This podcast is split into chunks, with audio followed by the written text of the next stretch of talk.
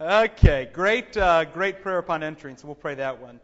O God, who on the holy mountain didst reveal to chosen witnesses thy well beloved Son, wonderfully transfigured, in raiment white and glistening, mercifully grant that we, being delivered from the disquietude of this world, may by faith behold the King in his beauty, who with thee, O Father, and thee, O Holy Ghost, livest and reigneth one God, world without end.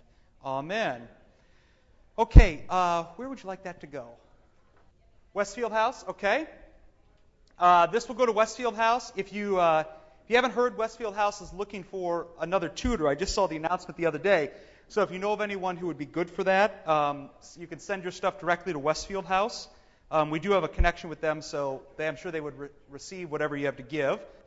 Um, there should be sign-in sheets coming around, so please sign in. Um, thanks to all the musicians. I thought this morning was great.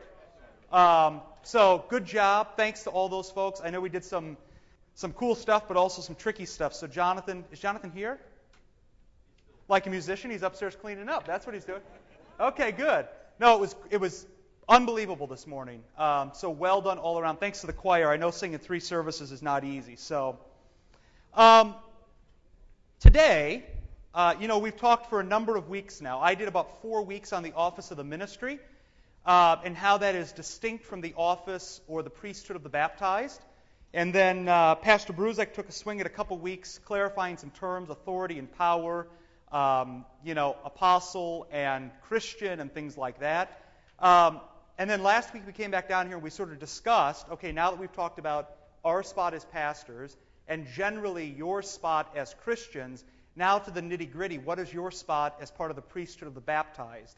And I do think that's a better term because, as Luther says, you know, how do you become a royal priest? You become a priest by virtue of your baptism.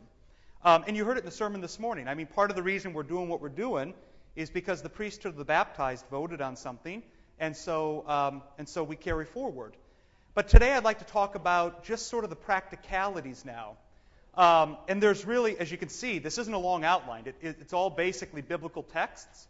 Um, the text we talked about last week briefly was 1 Peter 2, 5, and 9. But there are some additional ones, and I know Pastor Bruzek had mentioned these the week before. Additional ones like Romans 12 and 1 Corinthians 12, 12 to 31. So here's what I'd like to do. How many of you like to talk? Come on. Be honest. Okay, good. So I'm not I don't want to talk a whole lot. What I want to do is read you these texts, point out a couple key words, or at least what jumps out at me, and then, uh, then go from there. So as you hear stuff, you know, raise your hand, tell me what you think. As we sort of solidified last week, and I think it's very clear from the text, when you read 1 Peter, which is the only instance where someone uses the term royal priesthood. Now, granted, the duties of a royal priest are explained elsewhere, but that's the only time that word is used. As we saw there, um, spiritual sacrifices and proclaiming the gospel are not the same thing as Eucharist and preaching. So your spiritual sacrifice is to buy markers that work. Otherwise, yeah, right. So your spiritual sacrifice is, um, is what we'll find today in 1 Corinthians and also in Romans 12. And then to proclaim, you remember, was a different Greek word. The Greek word for, for proclaim is ex angelo, give a message like the angels. And the Greek word for preach is kerusso. And so, so when St. Paul says to Timothy, preach the word, public proclamation, he uses a very different word. So your task, as we've said a number of times, my task is to church the church. Your task is to church the world. Okay? My task, the church. Your task, the world. Okay? So oftentimes people will say, you know, Pastor, we ought to do more missions. Great idea. Who should do more missions? All of you, the priesthood of the baptized. Okay? So let's take a look at these texts and see what sort of jumps out at us. 1 Peter 2, 5, 9, and 11 to 25. I'm just going to read these. And stop me anytime. Okay? Beloved, that's a good thing. I urge you as sojourners and exiles. Now, right away, I should have underlined, it, underlined exiles. Why is that? What is an exile? Someone who's an exile is not an emigre. An emigre has left and has no desire to go back. An exile has been kicked out and wants to go back home. So you're an exile from where? Yeah, that okay, good. Let's be a little more Lutheran. Eden, yes, that's right. You're an exile from Eden, okay? Heaven has sort of an abstractness to it because you don't know what it's like from Germany. Lord have mercy, Christ have mercy, Lord have mercy. An exile, who said that? Kovic? Not another word out of you, buddy. An exile from Germany. Oh boy. Already we've got something to confess. Okay. Yeah. uh, you hold it, yeah. Okay, so an exile, you want to go back home. And yeah, home is heaven, and we sang about heaven this morning, but you don't know what heaven is like. What you do have a sense of is Eden, because the Lord describes what Eden looks like. And you remember, heaven and Eden are not two separate realities. I told you this last week in the sermon. The reason Jesus says, consider the lilies, is because there's a place called Eden. If there was no Eden, there would be no lilies. So, beloved, he loves them. He's their pastor, Peter. I urge you, as sojourners and exiles, to abstain from the passions of the flesh, which wage war against your soul. Now, what would those things be? Wow. Uh, yes. Who said that? I expected that from you. Good. Let's find one that works. So, passions of the flesh. Yes, it can be um, good and don't be a Gnostic. I mean, don't sort of separate the, the passions of the mind from the passions of the flesh. They're all sort of one and the same.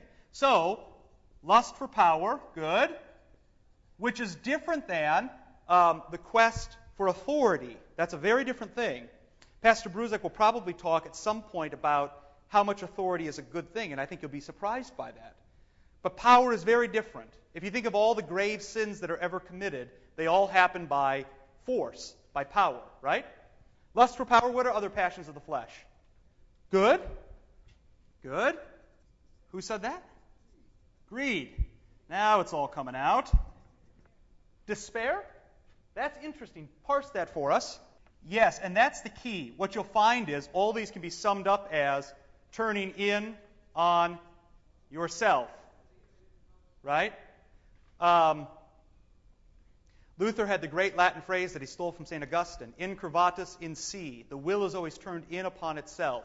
So at the end of the day, as a sinner, all you can ever think about is whom? Yourself. Right? And actually, from the gospel for today, one of the ways you often think about yourself most is what do you do? You fear. So I, I challenge you think of one fear that doesn't concern yourself. You probably can't find one. At the end of the day, every fear in some sense is concerned with your own self. Okay? Anything else? Okay, keep going. Abstain from the passions of the flesh. So he's ask, actually asking you to stop these things. Don't do them. Keep your conduct among the Gentiles honorable, so that when they speak against you as evildoers, what? They may see your good deeds and glorify God on the day of visitation. That's interesting. I once said in a sermon Lutherans are most afraid of three things the Virgin Mary, a crucifix, and good works. Right? Because the Lutheran tagline is I am.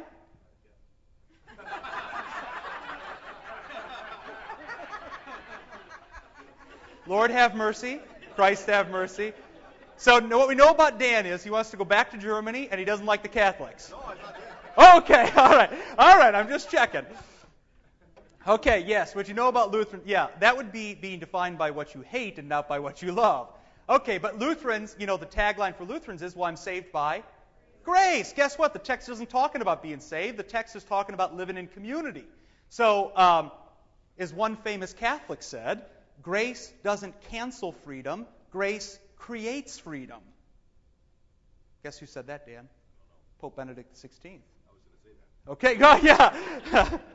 so grace does, and this is very important. Grace doesn't cancel freedom. When you are saved by grace, that doesn't mean that you become a servant who operates under force or duress. To be saved by grace means you're suddenly free to live the life that Christ has called you to live. And that's where Lutherans oftentimes don't understand Luther or the Lutheran confessions. That's what Luther says. Okay? Keep your conduct among the Gentiles honorable so that when they speak against you as evildoers, they may see your good deeds and glorify God on the day of visitation, the day in which he returns. Be subject. Be subject. So already you have a structure in place. Someone who's in charge. Someone who follows. This is the language of authority. Be subject, for the Lord's sake, to every human institution, whether it be to the emperor as supreme, or to governors as sent by him to punish those who do evil and to praise those who do good. That translates to the church then when you read the fourth commandment in the large catechism. Remember, I gave it to you last week. What did Luther say last week? Be subject to all these people. Order has to happen or there's chaos. And then he says, I am your father, and you are subject to me in all things. For this is the will of God, that by doing good you should put to silence the ignorance of foolish people. Isn't that great? So, how do you silence people that speak against you? Do good. Do good. And good is defined by what? The person of Christ. Person of Christ. Someone wrote on their sermon uh, notes last week, How do I know what it is to be a lily? My response was, Be Jesus. Okay? Be Jesus. What does Jesus do? What does Jesus say? Jesus says, Don't be scared of the light. Jesus says, Follow me.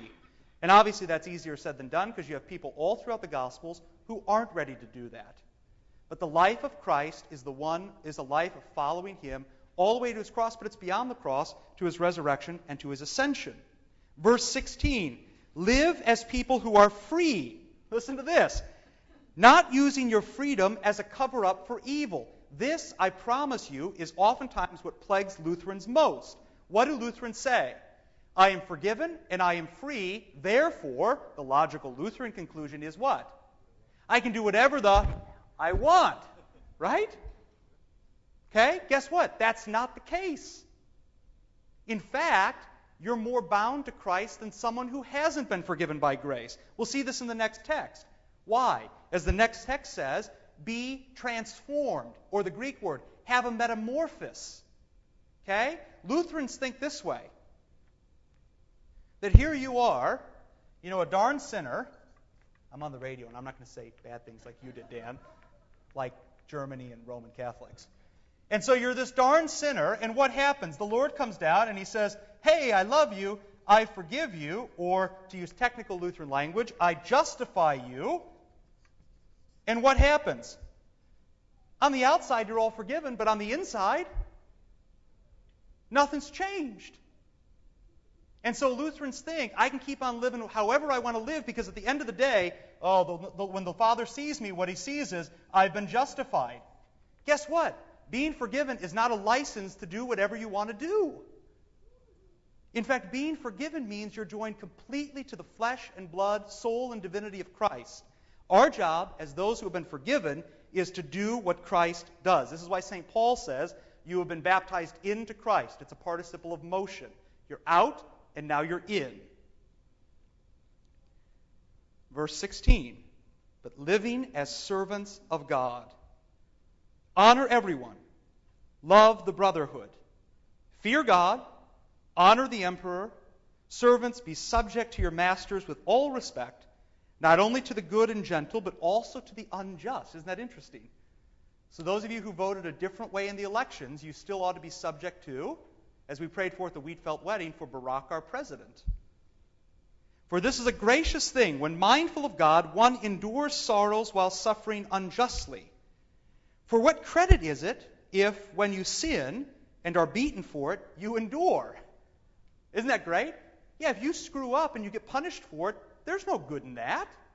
Except that order is brought back and chaos has been, you know, destroyed and, and finally maybe some wrongs have been made right, but there's no credit to you for that. But if when you do good and suffer for it, you endure, this is a gracious thing in the sight of God. Now, let me just stop right there. It's easy to sort of imagine the context in which St. Peter is writing. You know, people are being killed for the faith, they're baking like bread over the fire, you know, they're having their insides torn out, they're being burned to death, all these sorts of things. It's easy to say, or easy to envision, okay, in the first century, if I was going to be killed for my faith, it's a noble thing to just endure it. But how does that translate to real time today? We live in Wheaton where everybody's a Christian. How does this translate into real time today? How do you endure suffering? Yes. Oh, okay. When the client decides to dump you for your ethics, that's okay, that's good. Yeah, that would be enduring suffering. What else? Have you found it easy to tell the truth or hard to tell the truth? It's oftentimes very hard. It's easy on little things, like, you know, does blue go with black? Right? To which Abby always says, Germany. That's exactly right.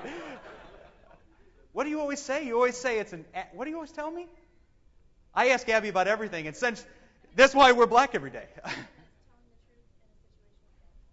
yeah, it's a situation where you tell the truth where there appears to be no benefit for you in telling the truth. So you tell the truth in order to help someone else, and that can be a very difficult situation, primarily because people aren't always ready, or more than that, willing to hear the truth. As I said to the Joy Group, it may be painful to hear the truth, but, you know, at some point, um, we have to realize that it's, it's a matter of life and death. So I said, it's like going to the doctor and the doctor says you have cancer, and you say, I don't believe that, and just carry on with life. What's going to happen?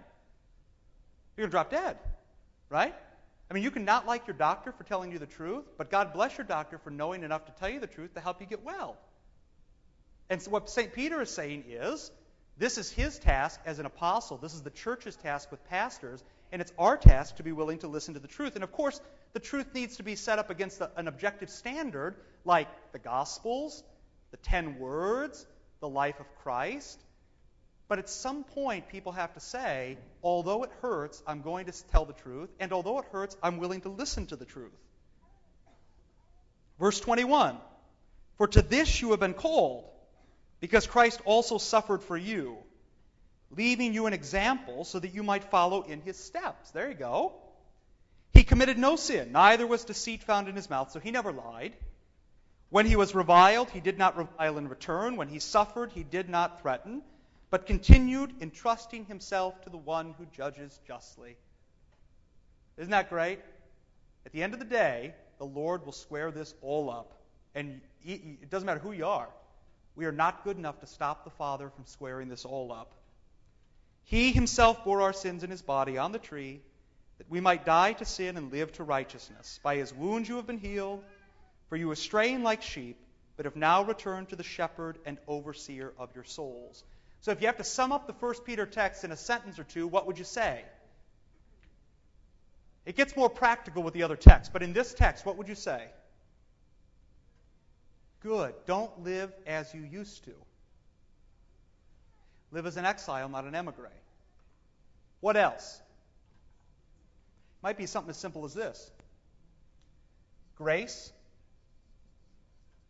equals change. Grace equals change. We love grace, we don't always love change. And the change is always being conformed then to the person of Christ. Okay? Make sense? If it doesn't make sense, you should stop me. It is, it is, yes, exactly. Um, do you all hear that? Everybody, you know, everybody can sort of perceive their own version of the truth, but to listen to somebody else's version can sometimes be very tough. Um, and, and frankly, to listen to Jesus' version is very difficult. Because um, Jesus, as I said in the sermon for this morning, Jesus has a whole different read on things. What will he see? You know, I see something, you might see something. What does Jesus see? And I don't mean that in a sort of put on your bracelet that says, What would Jesus do? This is more than that. That's sort of the evangelical, you know, Jesus is off in heaven and I try to emulate what I think of him. No, no, no. Jesus is in your flesh. He's in your flesh. And you can't get around the fact that he calls you to live a particular way because he resides within your body. You can't escape him. And that's a very different that's a very different reality. And so when people don't tell the truth, um, what you have to ask yourself is, gosh, you know, how much am I denying the person who lives inside of me? And that's helpful, but in the church, the only real truth is truth that's what? Yeah, objectively found in Scripture. Right? So we have to start with Christ, and we start with His Word, and we work from there. Because everybody, if there's a car crash outside and you have 10 people who witnessed it, how many different versions of the scene are you going to have? 10. Right. But if you ask Christ, you're going to have one. Okay? Now, it gets more practical here. Romans 12. I appeal to you.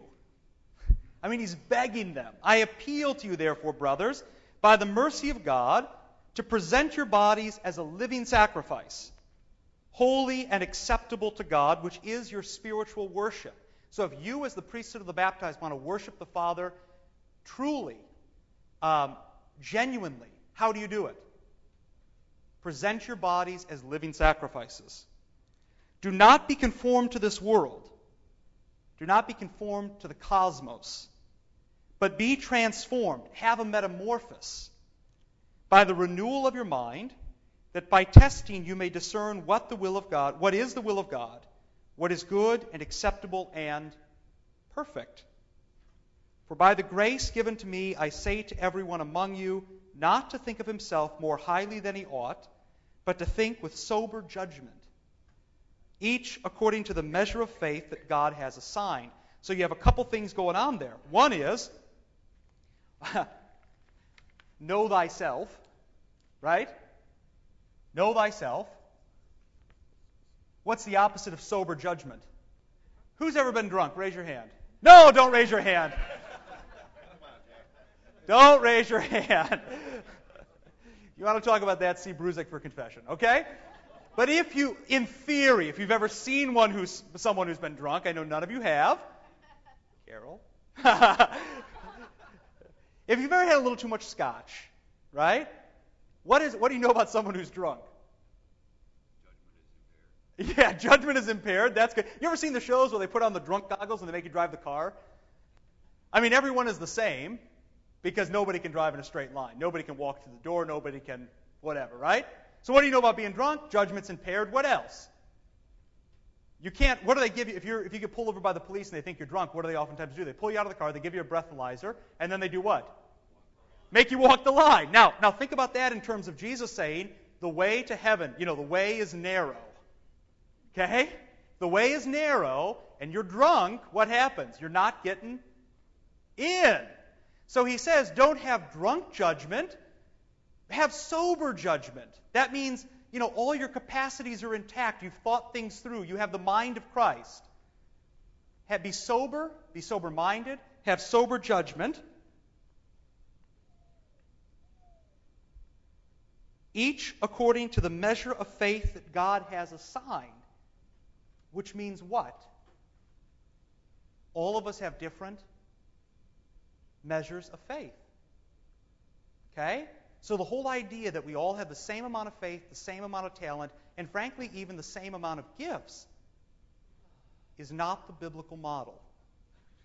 Each should live according to his measure of faith, which is why we oftentimes talk about spiritual immaturity and spiritual maturity. What you can't hear in that is that the spiritually immature are going to hell. That's not what it means. What it means is the spiritually immature have not been given the same measure of faith at that particular time as the spiritually mature. So if you're setting up a congregation, at whose speed should you operate? The spiritually mature. If you're operating at the, spiritual, at the level of spiritual immaturity, what will happen to your congregation? It'll never move. You operate at the speed of the spiritually mature, and when you put leaders into place, who do you look for to lead? Who do you look to to lead? The spiritually mature. Okay? The spiritually mature. This is what St. Paul says. I mean, just look at this. Be sober minded. Don't think of yourself more highly than you ought. And realize that everybody has a different measure of the faith. For as in one body we have many members, and the members do not all have the same function. You're not all pastors. I know that's stunning. I'm not a layperson. I know that's stunning. You're the priesthood of the baptized. I'm the priesthood of the ministry. We have very different functions, and never shall the twain meet. Okay? We're all members of the same body, but we do not all have the same function. So we, though many, are one body in Christ, and individually members of one another. Now that's interesting we're all members of one another. We're not just members of Christ, we're members of one another. Which is why the Eucharist, you know, in some churches, some churches don't do this, ours does. The Eucharist, You know, when you're kneeling at the rail, it's actually good to look across. Why? Because you're members of one another. And I've said this before if you have a sin, even if it's not against someone in this community, it damages the whole community because we're members of one another. Okay? We're members of one another. Verse 6 having gifts that differ according to the grace given us. Having gifts that differ according to the grace given us. We all have different amounts of grace. Let us use them. If prophecy, prophecy in proportion to our faith. If service, in our serving. The one who teaches in his teaching. The one who exhorts in his exhortation. The one who contributes in generosity the one who leads with zeal, the one who does acts of mercy with cheerfulness. Now, this is important because I said this to the women on Friday mornings as we read the Desert Mothers. What we were in search of on Friday morning was a simplified life. And I said at one point, the problem with our congregation is we have all these different areas in which to be in, in which to be involved. And what happens? You feel like a failure if you're not involved in all of them. Guess what? When you're involved in all of them, you do none of them very well. And guess who suffers? The church and you and your family. Exactly. What does St. Paul say? What he says is each one according to his own gift. If it's, if it's prophecy, then in accordance with your faith. If it's serving, then do it with zeal. You're not going to have all of these gifts. And part of our mistake is we think we can do all things well. Guess what? The only one who can do all things well is Jesus. Okay? Verse 9 let love be genuine, literally, without hypocrisy. So don't say one thing and do another. Abhor what is evil, hold fast to what is good. Love one another with brotherly affection. Philios.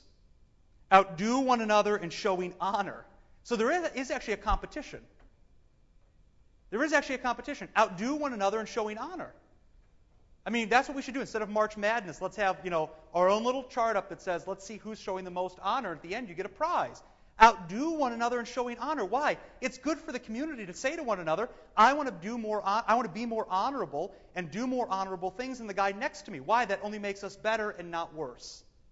If we all say it doesn't matter what I do, what happens to the congregation? Death. And that would be, by the way, the lowest common denominator, spiritual immaturity, and not the highest. Verse 11 Do not be slothful in zeal. Be fervent in spirit. Serve the Lord. Rejoice in hope. Be patient in tribulation. Be constant in prayer. Contribute to the needs of the saints. And seek to show hospitality. Bless those who persecute you. Give them a eulogy. Bless and do not curse them. Rejoice with those who rejoice. And the Greek word there, where's Peter Savitsky? I was hoping you weren't in the room. Okay. The Greek word there, I'm kidding, the Greek word there is kairi, which is the exact same word used of the Annunciation when the angel says to Mary, rejoice. It says here, kairi with those who kairi. Rejoice with those who rejoice. So the first person you ought to rejoice with is whom? Jesus' mommy. Okay? Why? Because you are no different than she is. You're no different than she is. Rejoice with those who rejoice. I know, I just like picking on you. I know, okay.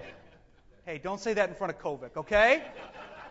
I'm really sorry. I'm really trying to limit the number of big C references, if you know what I mean. I do. Okay? We're, we're only going to teach next week in German. Okay? Wie geht's mit dir heute? Ah, ja, danke, gut. Ja, ja, ja, ja. Ja, ja, gut, danke. Okay. We are on the rate. Would you like to say anything else? You, you're on a roll this morning. Okay. Yeah, exactly. yeah. Okay. I was going to say something, but I won't. Weep with those who weep. Now, you know, it doesn't say there, pretend like you know what they're going through.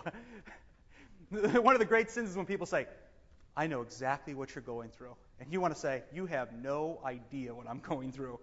But that doesn't mean you can't show sympathy or be empathetic. Live in harmony with one another in koinonia. Do not be haughty. but associate with the lowly. Never be conceited, repay no one evil for evil, but give thought to do what is honorable in the sight of God. We also we need to wake up every morning and not just say, I'm baptized. You need to wake up every morning and, as the book of Joshua says, choose this day whom you will serve. That's a reality. And it takes a conscious decision every day, and that is not anti Lutheran. Once you've been baptized, your will is free. And you can say to the Lord, I'm not going to do it today, or you can say to the Lord, I'd really love to give this a try. He's hoping it's the latter. If possible, verse 18, so far as it depends on you, live peaceably with all. Beloved, never avenge yourselves, but leave it to the wrath of God. For it is written, Vengeance is mine, I will repay, says the Lord. To the contrary, if your enemy is hungry, feed him. If he is thirsty, give him something to drink. For by doing so, by doing so, you will heap burning coals on his head. Do not be overcome by evil, but overcome evil with good. So if you really want to get back at someone who's done evil to you, what do you do? Yeah, you go above and beyond the call of duty and you actually do good to them. And that actually there's room for that. I mean that's why St. Paul says you heap burning coals on their head. The way you don't get back at your enemy is by doing evil in return. Why? Then you're no different than he or she is. Okay? Do you have anything right now, Pastor? I got one more text, but I only have about six minutes, and I don't want to rush through it. Do you have any comments, thoughts, suggestions? I'm just I'm just trying to defer to you, buddy. okay, well, yes, Mr. Lee. Well, the first thing is faith. Okay, did y'all hear that?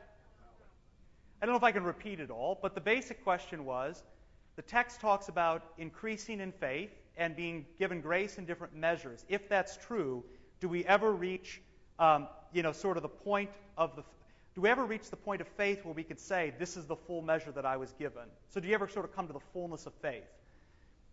First thing is, faith never talks about itself. So if you have faith, you're not asking yourself, how much faith do I have? Right? Because faith is a gift, and actually faith is Christ. Okay? So the faith of Christ is really the person of Christ. So faith never talks about itself. Um, do you ever come to the fullness of what was intended um, yeah, the Lord might give it, but that doesn't mean you're willing to receive it. So your whole life is this ongoing battle back and forth between what the Lord gives and what you really want. I mean, if it wasn't up to you or me, if it was really just up to the Lord, you'd have full blast perfect faith right now. Um, but as the great heresy at Burger King says, have it your way. And that'll what? That'll utterly destroy you. Because your way, deep down, Larry, you're a good guy, but when you go home, you really don't want everything the Lord wants to give. Right? So faith never talks about itself. Yes, the Lord can give it. You're not always willing to receive it. However, I would say to you, you should strive after receiving the gifts that Christ intends to give. And as He gives them, He will give you more grace and He will give you more faith. So, someone, this is how it should be in a perfect world, in theory. Someone in the joy group should be the most spiritually mature person in the congregation. Why? They've spent 80 years going to the Eucharist, they've spent 80 years in contact with the gifts they should be, you know, a thousand times more spiritually mature than someone who's 10, 12, 15, 20, 30. Now, it doesn't always work out that way. But that's the way Christ intends his church to work. And there is, and you cannot be afraid of talk of growing. I mean, this is the way the scriptures talk grace upon grace, and, and growing in the divine nature, growing in who Christ is. And that this is why this is why the proper preface for the ascension says he goes up to heaven to make us partakers of his divine nature. What he wants to do is give you the fullness of himself. Okay? Anything else? Yes. Yeah. I, yeah, I think at some point, um, well, it's, it's, a similar, it's a similar question to say, what do you do with kids who live in a house where the parents abuse them? What about the fourth commandment? Well, at some point, parents stop being parents. And at some point, authority stops being authority. Um, you know, that's not the culture we live in. That's not the culture we're necessarily talking about here. It is a good theoretical question because it does happen. At some point, authority does stop being authority and it becomes power. And at that point, you can't live under it in the same way that God intends you to live under it. Same thing with, you know, it, the worst thing a mother can do if she's getting beaten, you know, beaten by her husband is to say, I'm going to stay in the house. No, because at some point he stops being a husband. or at some point a parent stops being a parent. And then it's actually the responsibility under the fourth commandment is to leave. Okay? Anything else? Yes. Yeah, that's the key. yeah, because sometimes the heaping burning coals becomes what? Kind of fun. yeah, exactly. So here's my advice. Don't worry about I mean, here's the thing, at some point your your enemies can become your idol. At some point your enemies can be all consuming. So don't think about your enemies and just live the life that Christ wants you to live. And if he wants to heap burning coals on their heads, he's going to do it whether or not you do it. I mean, it doesn't matter to him. He's going to do it. This is why it says, entrust yourself to the one who judges, judges justly, and vengeance is mine. Okay? Let's pray and let's go. Thanks for your patience. We'll come back one more week and then. Uh, can I have one more week?